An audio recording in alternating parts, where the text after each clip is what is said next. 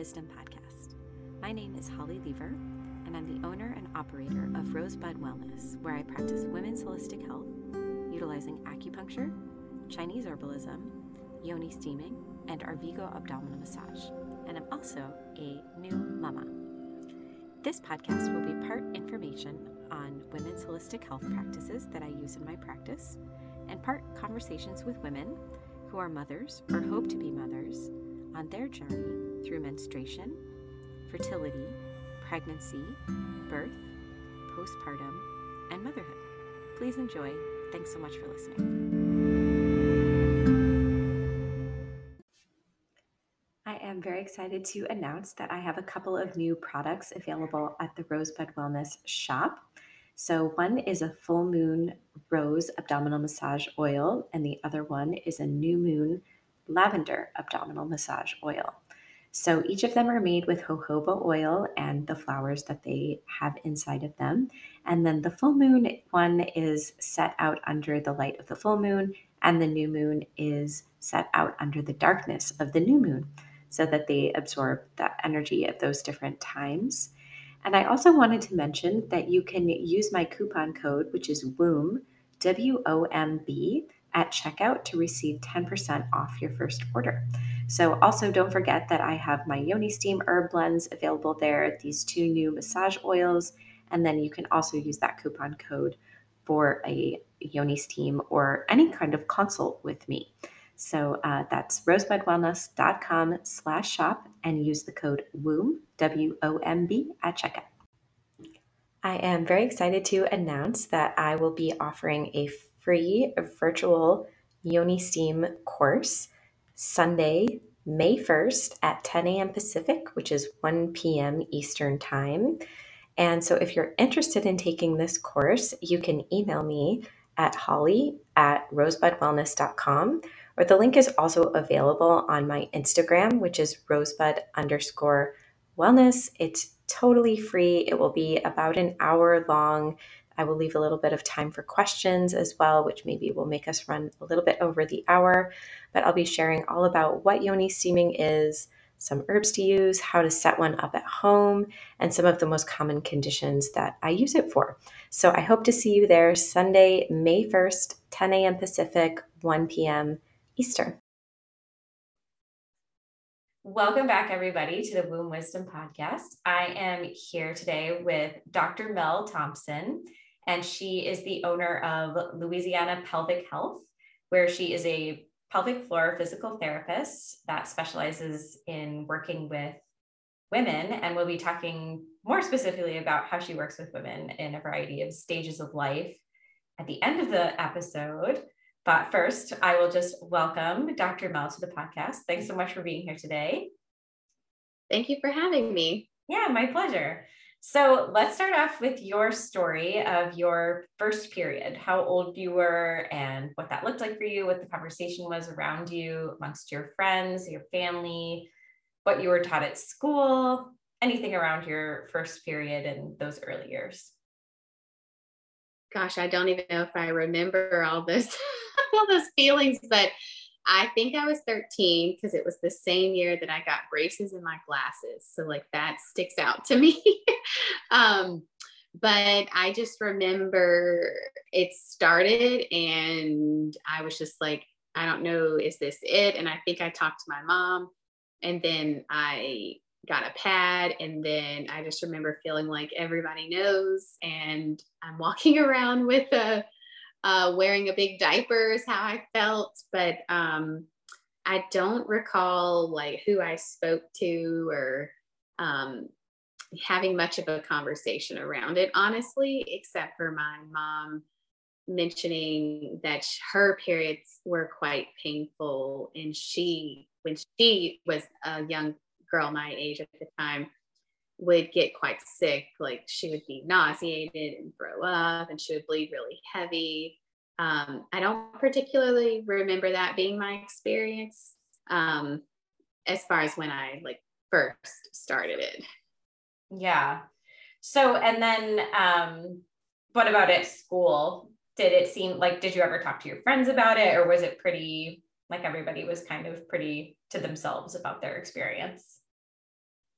I honestly don't remember, which must mean that I've either blocked that out or it was super easy or it didn't come up. I just, I don't even know anymore. Yeah.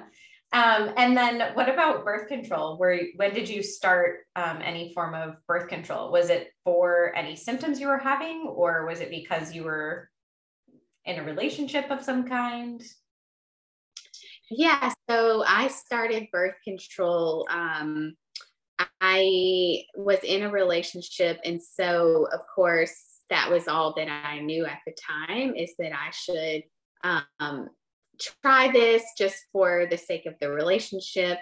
And I had multiple doctors um, suggest to me, of course, because I had acne, and um, I did complain of period pain and P M S.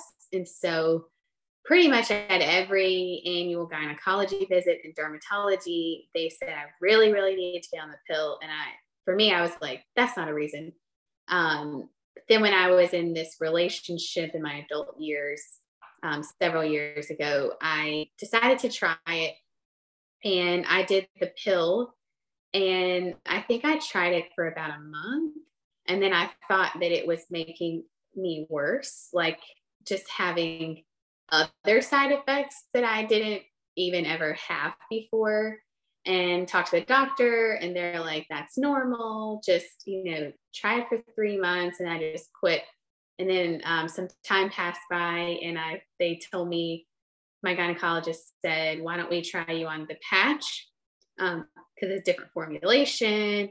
The patch was absolutely bananas. I had hot flashes, nausea, literally waking up in the morning feeling just like a wave of heat come over me, and like I have to throw up. And the only thing that would make me feel better was if I would eat. And about after about a week, I ripped that thing off, and I was like, we're just not doing that. Wow. So what were your symptoms when you were on the birth control pill? Um, I don't know if I remember exactly. If part of it was just like me overanalyzing, because I never really agreed with the pill anyways. Um, but I felt like my libido was going down, and I just didn't feel, I don't know, I felt like I had an outside influence into my body. And then I started questioning, why am I putting synthetic things in my body? And I think that's like the first time in my life I started asking I started asking myself, like, why are, why do you do the things that you do? Like, there should be a solid reason and rationale versus because somebody said you should. Yeah. That's awesome that you had that awareness at such a young age. Did you kind of grow up in that sort of environment of sort of questioning things um, that doctors were saying, or was it just kind of something you naturally had yourself? Um, so the birth control wasn't until I was in something like my mid twenties. So I was a bit older. Um, as far as like growing up around questioning doctors, I don't think, I don't think that I ever had like that mentality. Like if I was written a prescription, I would be like, okay, this is what they said to do. Don't even look up the ingredients. Don't even look up what it is. Just pop it in. That's the end of the, the story. Um, but as I kind of grew up and grew into science and started developing my own thoughts and beliefs and my own research around pharmaceuticals, around disease, pathology, wellness, prevention, you know, that's kind of all had an influence, and especially after physical therapy school, because that is a conservative measure um, versus like pharmacology and pharmaceuticals would be more like on the invasive end. And so naturally my, my degree, my training, all my research lies more on that conservative pathway, and that's just where like my whole life aligns.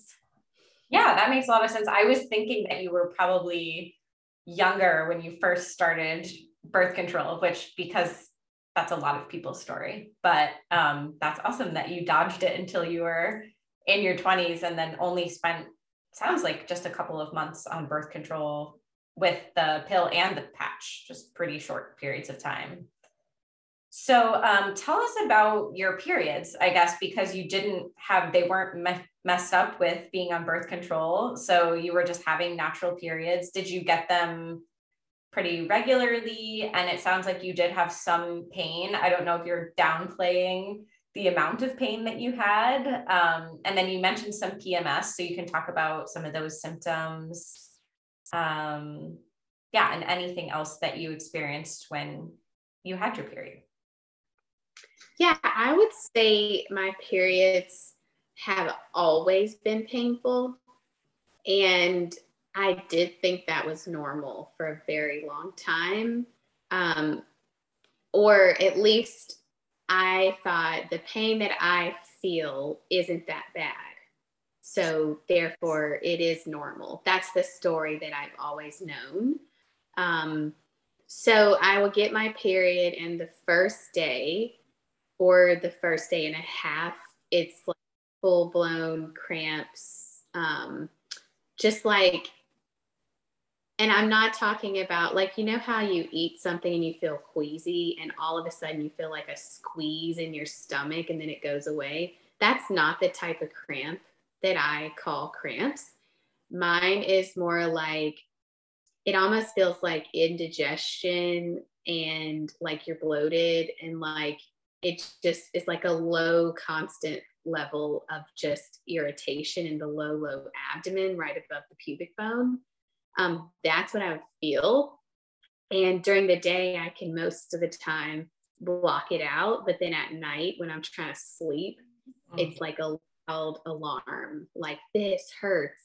And so at some point to sleep, I would typically take ibuprofen.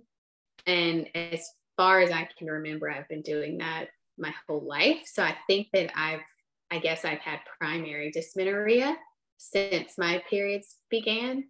Um, and typically I bleed for four days and then it just like the faucet starts to like really trickle off until day six. And after that first day or day and a half, other than having to like change everything, I would never know I'm on my period. Like I don't have any symptoms after that.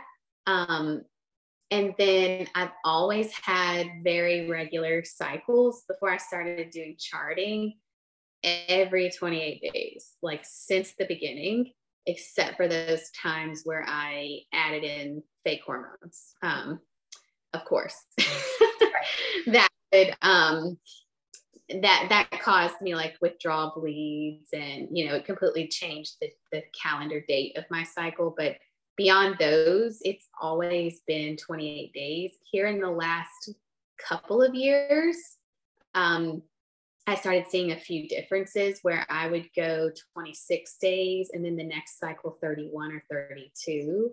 And then I was kind of like alternating back and forth between um, these days. And I, even though that's in the realm of normal, that wasn't what I, the pattern that I had been experiencing. So that did kind of raise an eyebrow to me. Um, and I kind of started getting more into charting at that point. Um, So yeah, did I cover it all? Totally, yeah. Well, what about P M S? What are some of those symptoms that yeah. you experience? Do you have a lot of mood stuff as well?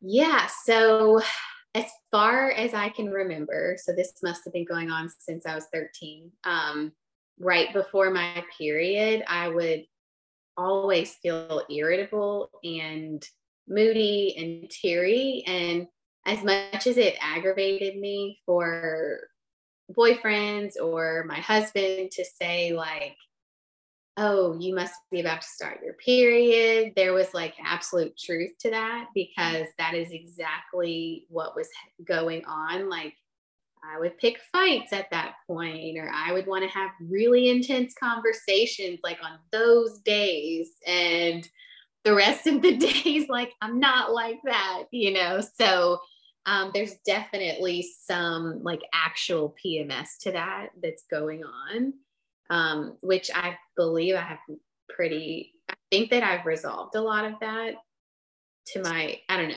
hard to feel on your, on yourself, but my husband has noticed that, like, I'm not as teary-eyed close to my period, and like, we're not, I'm not like trying to like get to the bottom of these like intense conversations, like right before.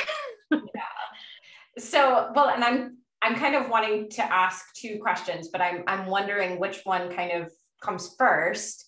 So I'm interested to know about the changes that you have implemented that have created these sort of improvements in your cycle.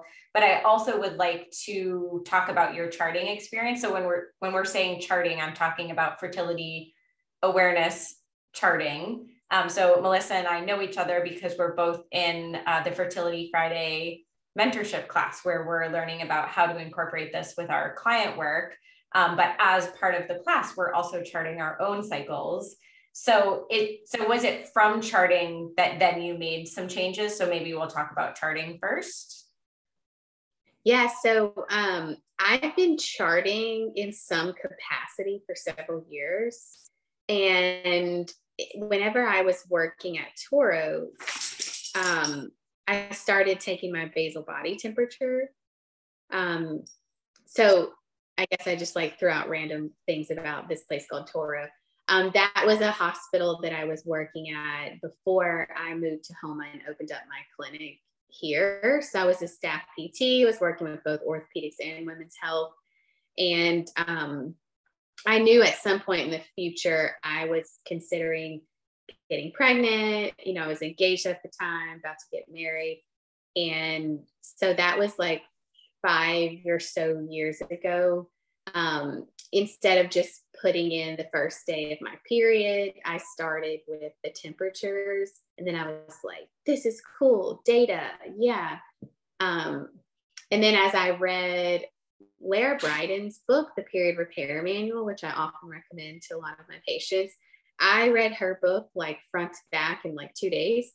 Um, and she has like one small chapter on mucus and cervical position and temperatures. And so I started paying attention to mucus. Um, and I started just noticing the egg white. And so that's what I was charting. I was putting egg white on the chart, and then I was putting temperatures, and I was like, this is so cool. How could you not do this? And I, I know that not everybody agrees, of course, but, um, and then in the past, um, since I started working with Lisa is when I started like the standardized Justice notations.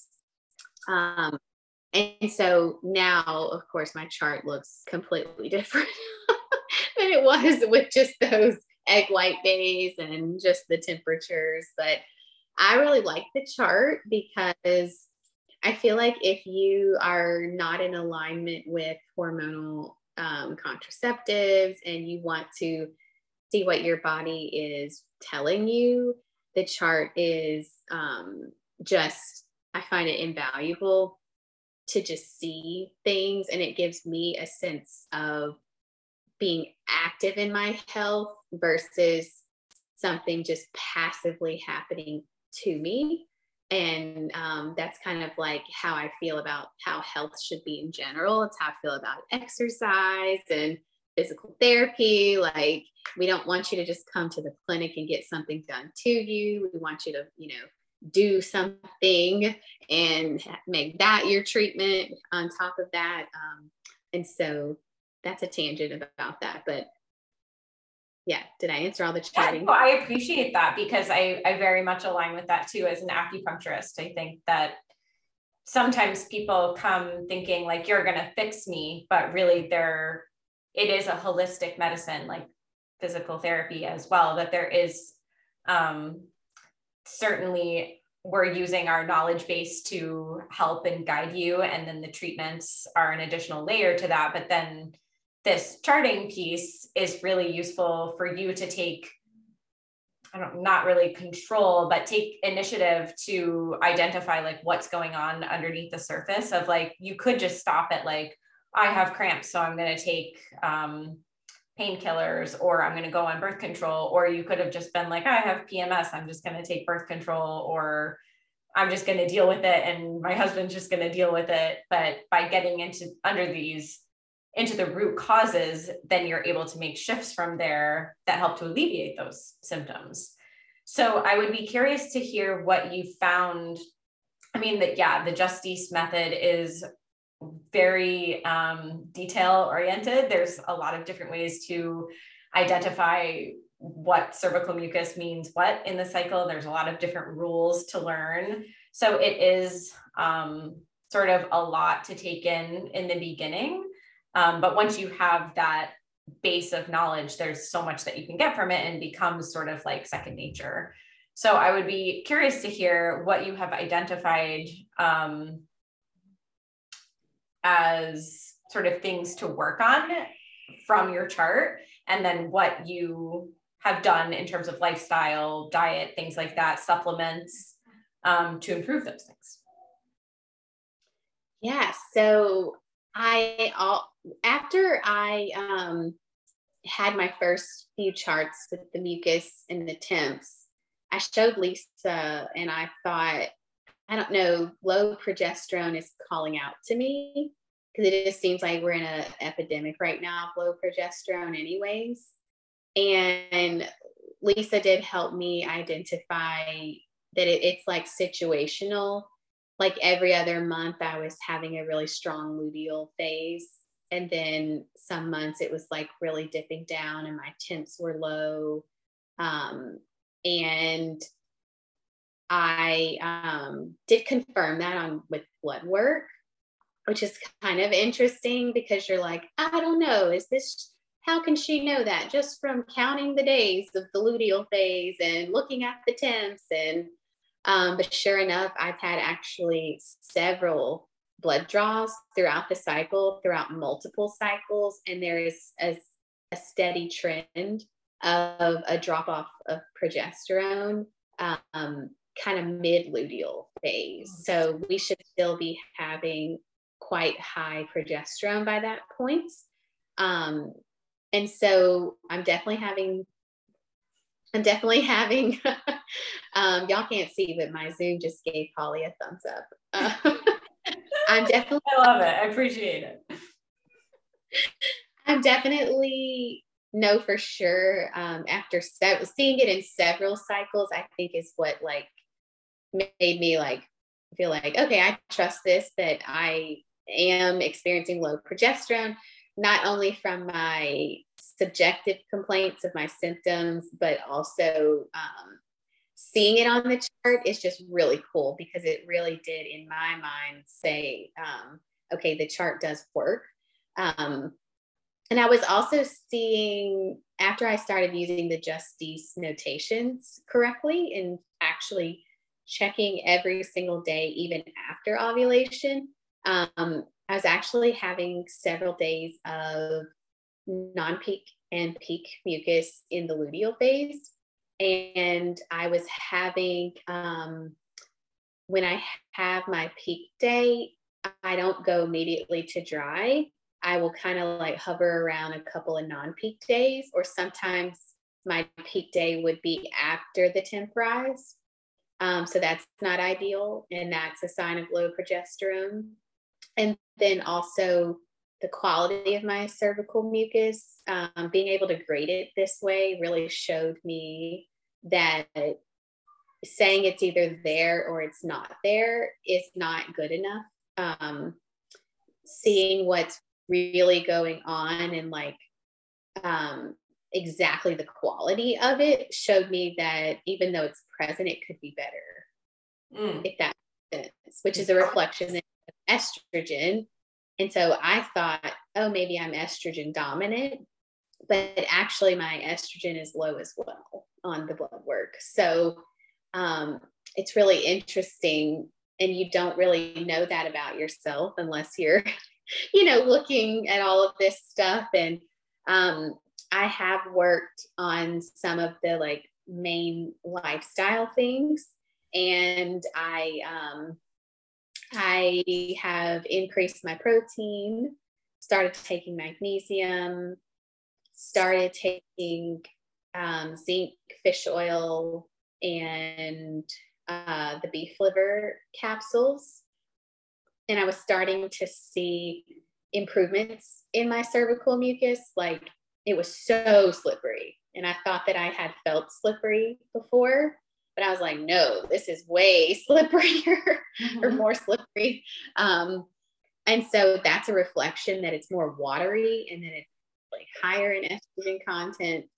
Um, my luteal phase length is improving and my peak is starting to line up with my temperature shift. That's awesome. So what was your luteal phase length before starting those changes? So, um, it would vary. There were several months where it was fourteen days, but in the last six months to a year, it was around ten to twelve. Okay. It was kind of like bouncing around. Um, but now it's like steadily going up, like how many days? Mm, that's great. That's awesome. So yeah, it really works.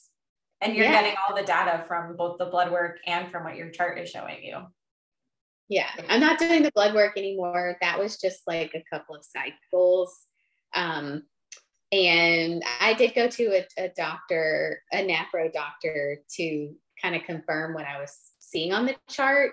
Cause you know, some, some people just want to see it, the real, the blood, and like see the data, does it match up? And it did match up. And I was like, this is insane. Like, how crazy is that? But I think the chart is really cool because you don't have to go to the lab. You don't have to get your blood drawn. You can do it yourself. You know, you don't have to rely. It's free. Yeah, it's free. Mm-hmm.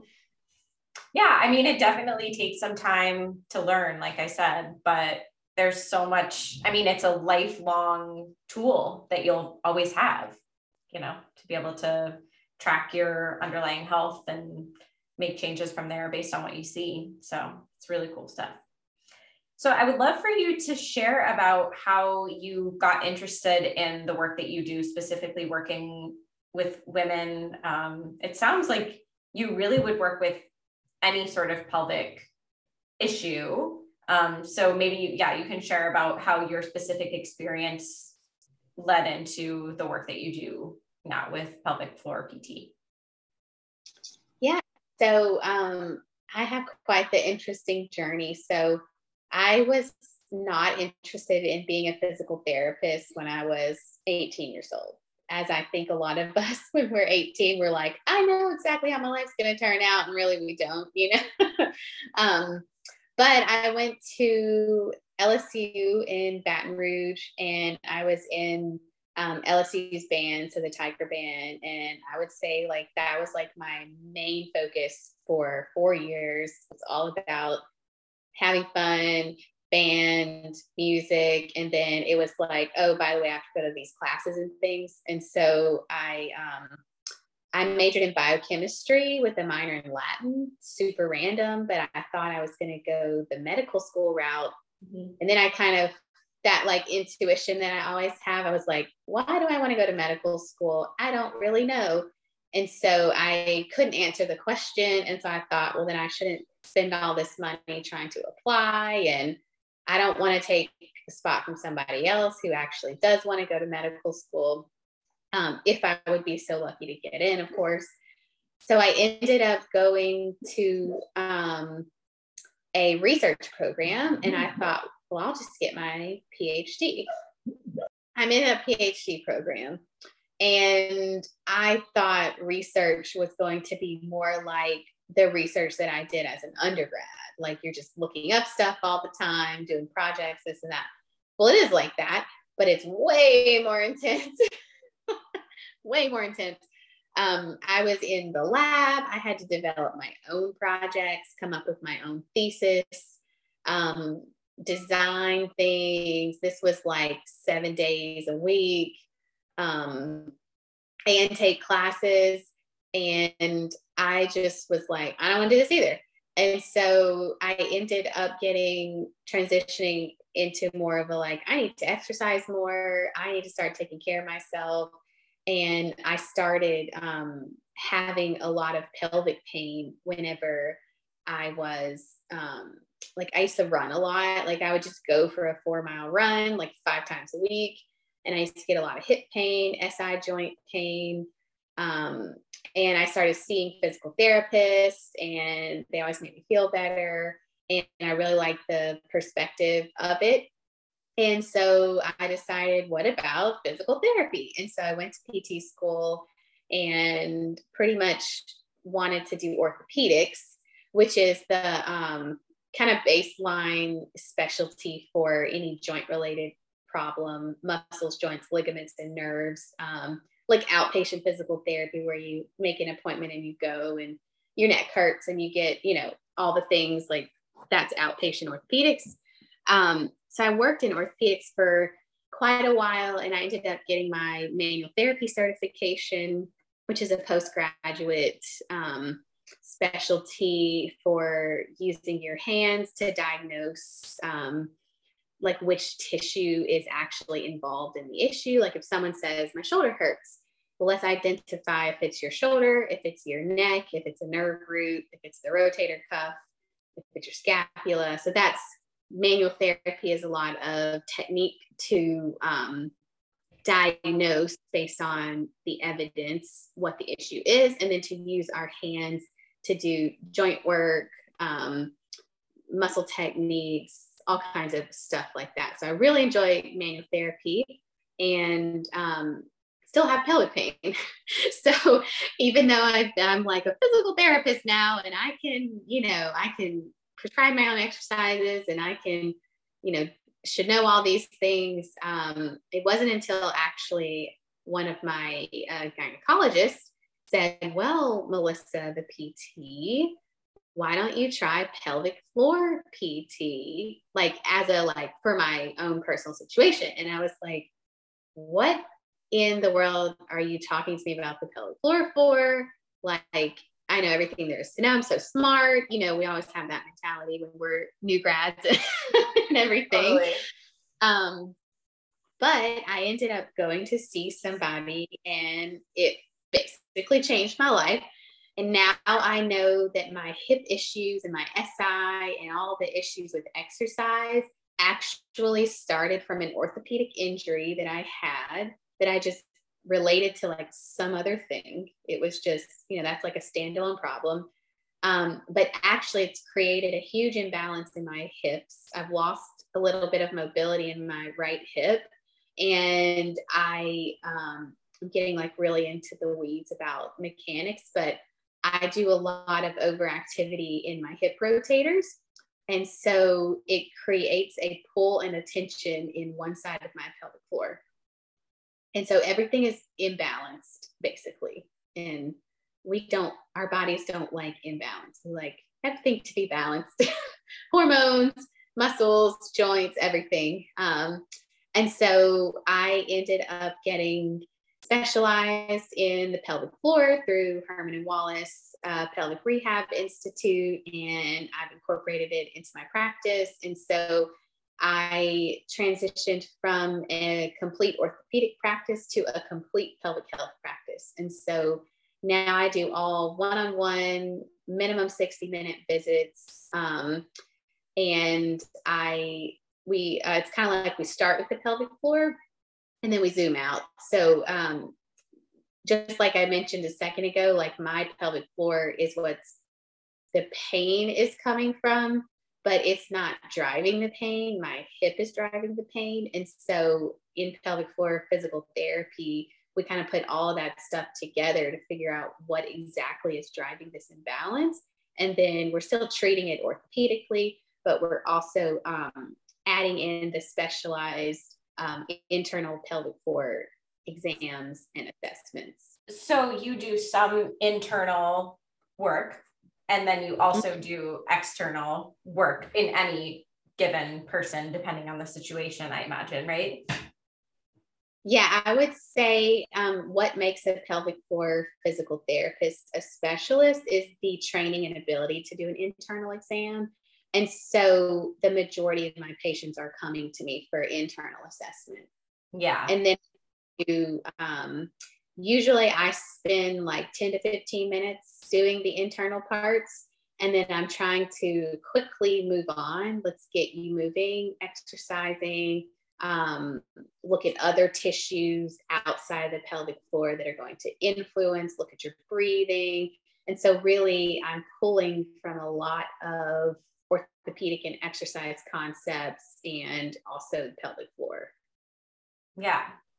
So I've had pelvic floor P T before because I have historically had a lot of pain with pretty much anything being inserted, from a tampon, a speculum, or having sex. And I have found it useful at times, but I always felt like it was a little bit, yeah, I'm just, I'm so curious to hear like what, because you're in this class to learn about charting. I think because you're getting to the same thing that I'm getting to, that it is sort of like a tip of the iceberg thing, that people have pain um, where you are having to get to the root cause of the pain. So some of the people I've been to, ha- it's kind of just been more like trigger point, um, you know, sort of thing, like releasing it from that perspective. But I have always had hormonal imbalances, primarily having low, low hormones, um, which we won't get into specifically. I've talked about it on other episodes in the past, so we don't have to get into that. But I'm, yeah, I guess I'm curious to hear who the types of people that you work with. Are you referring them to other people to get hormone levels taken and things like that? Or is that something that you do, or is it mostly like working on trigger points and things like that? Maybe you can talk us through like how you work with different types of people. Yeah, so in the um, scope of our practice, I can diagnose any joint and muscle dysfunction. So that's the like proper way to speak of it, um, license wise, you know, but um, it's really hard to address pain without addressing root causes of pain. So you can have a trigger point that is definitely a muscle. It is a somatic tissue that is holding tension, and when you touch it, it does not want to be stretched. That is a real and true source of pain. But what are all the drivers of that pain? So maybe touching it and stretching it is one driver. What about cortisol levels? What about um, alcohol, caffeine, not sleeping, stressing all day? And so a lot of my work does mingle and interplay with almost being a coach. Like, let's draw a pie chart and let's figure out what percent of this is actual joint and muscle, and what percent of this is your diet, is your cortisol levels, is all those things. And we can't truly resolve this pain until we tackle this pie chart. Yeah, that makes a lot of sense. That's exactly what I was getting at. So that's, that's so awesome that you practice that way, because that's definitely not everybody that's practicing that way. Um, so yeah, if you'd like to share about maybe some specific things that you work on, um, maybe we can start with like period pain, for example. Um, yeah, we can talk about sort of the different phases of a woman's life. So you could talk about period pain or like endometriosis or something like that. And then uh, maybe how you would work with somebody during pregnancy. You talked a little bit um, in the pre-chat about like preparing for labor, um, and then in the postpartum phase as well. So if you want to just give some like little examples about things that pelvic P T could help in those specific situations. Yeah. Um, yes. Yeah, so I work with a large number of ladies who are in just completely different phases. So one question I get all the time is, I'm leaking pee, but I'm not pregnant. So I guess I'll have to wait until I'm pregnant to see you.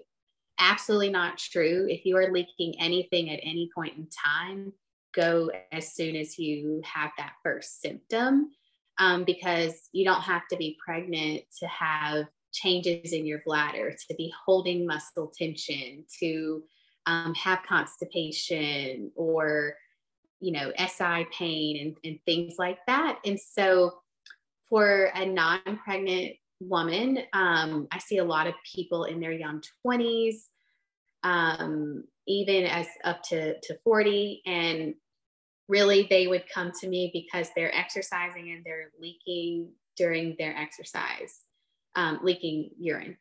Um, they have always had pain with sex, and, um, you know, their doctor is really encouraging them to start addressing it because they're going to get married soon. And then they're asking themselves the question, like, how is this going to go for pregnancy? Um, a lot of people who have bladder pressure and bladder pain and frequency of urination, and they start with a urologist, and they get, um, usually get a scope done, a cystoscope through the urethra to visualize the bladder, and the bladder's normal. And it's kind of like, okay, what do I do now? Um, well, they end up coming to me, and we identify that the driver of the bladder is actually dysfunctional pelvic floor tension. Um, so work with a lot of people with those symptoms, and then also with endometriosis-like symptoms. Um, one thing I'll say about endometriosis, which I, um, you probably talked about on, on some of your other, um, episodes, but, you know, women are often flying under the radar left and right with endometriosis, and it takes an average of ten years to get diagnosed. And so when they are in my office, I'm like, huh, this looks a lot like endo. Um, but I can't perform a laparoscope. Uh, and a laparoscopic surgery is the gold standard diagnostic criteria in order to, um, in order to actually receive this diagnosis. And that's a big deal. You're not just going to sign up for a surgery just to explore what's in there. Mm-hmm. Um, but I'll get a lot of ladies that have always had pain with sex as long as they can remember, and they have severe period pain, really heavy periods, and they have back pain on their period. Those are all really hallmark signs of endo. And um, because of the lesions, they actually push on vaginal tissue depending on where they're deposited. And so there's a guarding response that happens directly in the pelvic floor. And so those people tend to be my people that I'm not prescribing Kegels. We're staying away from over contracting the pelvic floor. We're doing lots of breath work, restorative yoga postures, um, lots of release work, dilator therapy. Um, and then if they happen to get the surgical procedure, they're in a good spot because they're going to rehab post-op faster. Um, So that's more of the, um, like not related to pregnancy at all. And I would say though, that after talking with many of those women, they, once they, um, tell me more about their story, a lot of them do say, I'm worried about getting pregnant because of this issue. And so, you know, technically we are kind of working, I call it like pre-preconception. Because they're not like actively trying to get pregnant, but you know, it's just something that's on their mind, and they're thinking, I really need to take care of this. And they don't want to just take care of it with birth control, hormonal contraceptives. And then the questions pop in their mind of, well, I can't take hormonal contraceptives and get pregnant anyways. So, you know, so I'm kind of like the something else, the pelvic floor um, P T, which by the way, if anyone has endo or um, I C, you should definitely have a pelvic P T on your team. It makes all the difference. Um, if you need help finding somebody in your area, we can post a link below. Um, so yeah, so that's those um, types of people. And then um, I love working with pregnant moms. And especially I have a lot of pregnant moms that will actually stay with me for the whole pregnancy, which is just like, by the time the baby's born, I'm just like, oh my gosh, this is my baby. Even though obviously it is definitely not my baby and I did not do the work to have that baby, but um, you know what I mean? I'm like really developing relationships with these moms and really getting to see the belly grow and their body change. But um, in pregnancy, I, I do two different things. So we do birth prep, which is protecting your pelvic floor, kind of getting it ready for the big birth. Um, and then I do a lot of kind of um, educating them on the questions they should be asking. Um, again, not letting um, birth be something that happens to you, but something that you can make decisions for.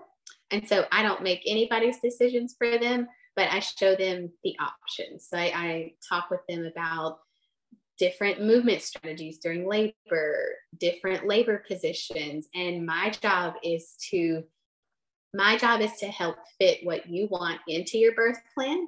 So if you want an epidural, I'm going to make that epidural happen and still give you the um, position options that you can do with an epidural. If you want to go unmedicated, I'm going to show you those options. And so I think um, it can be really empowering for a mom to um, have those things that she wants and still learn how to protect her pelvic floor, how to be aware of what's normal. There's so much in the postpartum and in the pregnancy care in the United States where women are just told, don't worry about it. You're going to be fine. Of course you're leaking, you're pregnant. Um, it'll go away on its own, or you've had a baby, what do you expect? And I personally believe those are invalidating comments. And if a pregnant mom or post, someone's postpartum and they're asking for help, we should do everything we can to get them help for their emotional healing, for their physical healing. And then ultimately, if they want to have a second baby, you know, you, you've got to kind of rehab yourself back up to having that second baby. Um, so that's birth prep. Um, and then um, during pregnancy, when someone has a concern, we treat it just like regular pelvic P T with improving leakage symptoms and pelvic pain and back pain. And then in postpartum, we just transition into um, rehabbing your core and checking for the diastasis and the ab separation and just making sure that you're returning to exercise safely and that you're doing, you're not trying to go for a run at like three weeks postpartum, but we're really making sure your body is ready to tackle that and that you can regain control of your pelvic floor. Um, so yeah, that's pregnancy and postpartum in a nutshell. Yeah. a long I know there's like, there's so much more to it, I'm sure. And, you know, it just popped into my head that, um, I know that sometimes people that do pelvic floor P T won't work on a pregnant woman because, you know, people are kind of like a little afraid of the liability of working on a pregnant woman. Is it like a specialty of like specifically working with pregnancy? I would say in general, like if you go to an orthopedic clinic and you're pregnant, they can treat you for back pain and but for, I mean pelvic um, pelvic floor specifically. Like if somebody was um yeah like it, say somebody has and had has endometriosis, has painful sex, and is worried about the birth process and like, I mean, if it hurts me to have a penis inside of me, like what is it going to feel to like be pushing out ahead, which was something that I was concerned about personally. Um yeah, I mean, if they were specifically going to work on their pelvic floor, I just know, yeah. I have talked to other providers that don't want to work on pregnant women, but maybe it just depends on the provider, their comfort level. Is that more? I think, yeah, I think it depends on the training. So I've had a lot more training in the pregnancy um, than the standard pelvic P T um, training. So I'm quite comfortable in making sure, um, I always make sure that the mom is cleared by their provider. And so there is that, you know, communication there. And we never do any type of internal work in the first trimester. Mm-hmm. Um, so I would say each pregnant mom is a special case. We want to make sure any intervention that we're doing is absolutely necessary. And um, whenever we're just touching muscles, it's totally fine. As, again, if they're cleared by their provider. And, you know, if you have a placenta previa, um, or you're bleeding, you know, those are some red flags that we're like, hey, maybe we're not going to do this, and we're going to go back and talk with the doctor. Um, but I'm quite comfortable working with pregnant women just with my training. And I find that it's absolutely invaluable that most of my moms that come uh, during the pregnancy don't quite need as much rehab postpartum. That's great. Yeah. It's, it's a preventative tool for sure. Yeah. yeah. Awesome. So if at this point, if there's anything else you'd like to share about your business or the way you work, um, or you can just tell us where we can find you, like your website, your Instagram, any other social media platforms where you're most active. Yeah. So, um, actually I just released a course on birth prep. Um, it's all online, so anyone, anywhere can um, try it out. And um, the link is louisianapelvichealth.com slash enroll. But that is a full-on start to finish pelvic floor birth prep. Um, it's going to go into a lot of my pregnancy strategy in the early pregnancy. And then also I have a midwife who joins me for a few modules. Um, to talk all about labor. And then together we talk about movement strategies, labor positions, partner support. And so this is like two courses in one. Um, and it's different than childbirth education because this is very specific to the pelvic floor, which is really not in most childbirth education, but that's available. And then for my one-on-one care, um, that's for anyone who's in Louisiana, who's able to come to Houma, Louisiana. Um, so I do hour-long assessments and treatments in the clinic. And then I also do virtual um, for those who are in Louisiana as well over telehealth. And you can find me on Instagram at Doctor Mel Thompson. So D R M E L Thompson and louisiana pelvic health dot com. Cool. Awesome. Yeah. And I'll link all of that in the show notes. And then as you mentioned, um, you know, if somebody's looking for a pelvic floor P T in their area, that you have a link that you could suggest. So if you want to just share that with me, then I can put that in the show notes too. Yeah. Um, there's a couple of different databases that most people in the country have entered their names into. So we'll, uh, yeah, we'll definitely link that below because I don't expect y'all to remember what they are if I just okay. verbally say it. Yeah, sounds good. So yeah, check out the show notes. Um, cool. Well, thank you so much for being here today. Yeah, thank you for having me. This episode is brought to you in part by the Rosebud Wellness Shop. You can find us over at rosebud wellness dot com slash shop. On the shop, you'll find six different yoni steam herb blends that are used for a variety of different conditions. There's a blend to help with painful periods, one for cysts, fibroids, endometriosis, one for infections like yeast infections or bacterial vaginosis. There's a moisturizing blend that can be especially useful in the postmenopausal phase.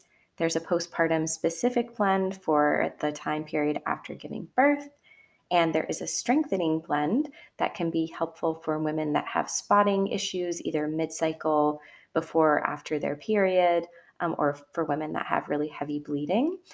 Even with all of the information that I have on the shop, it could also be useful for you to consider setting up a consult with me for a little bit more guidance, and that is also available on the shop. So again, that is rosebud wellness dot com slash shop.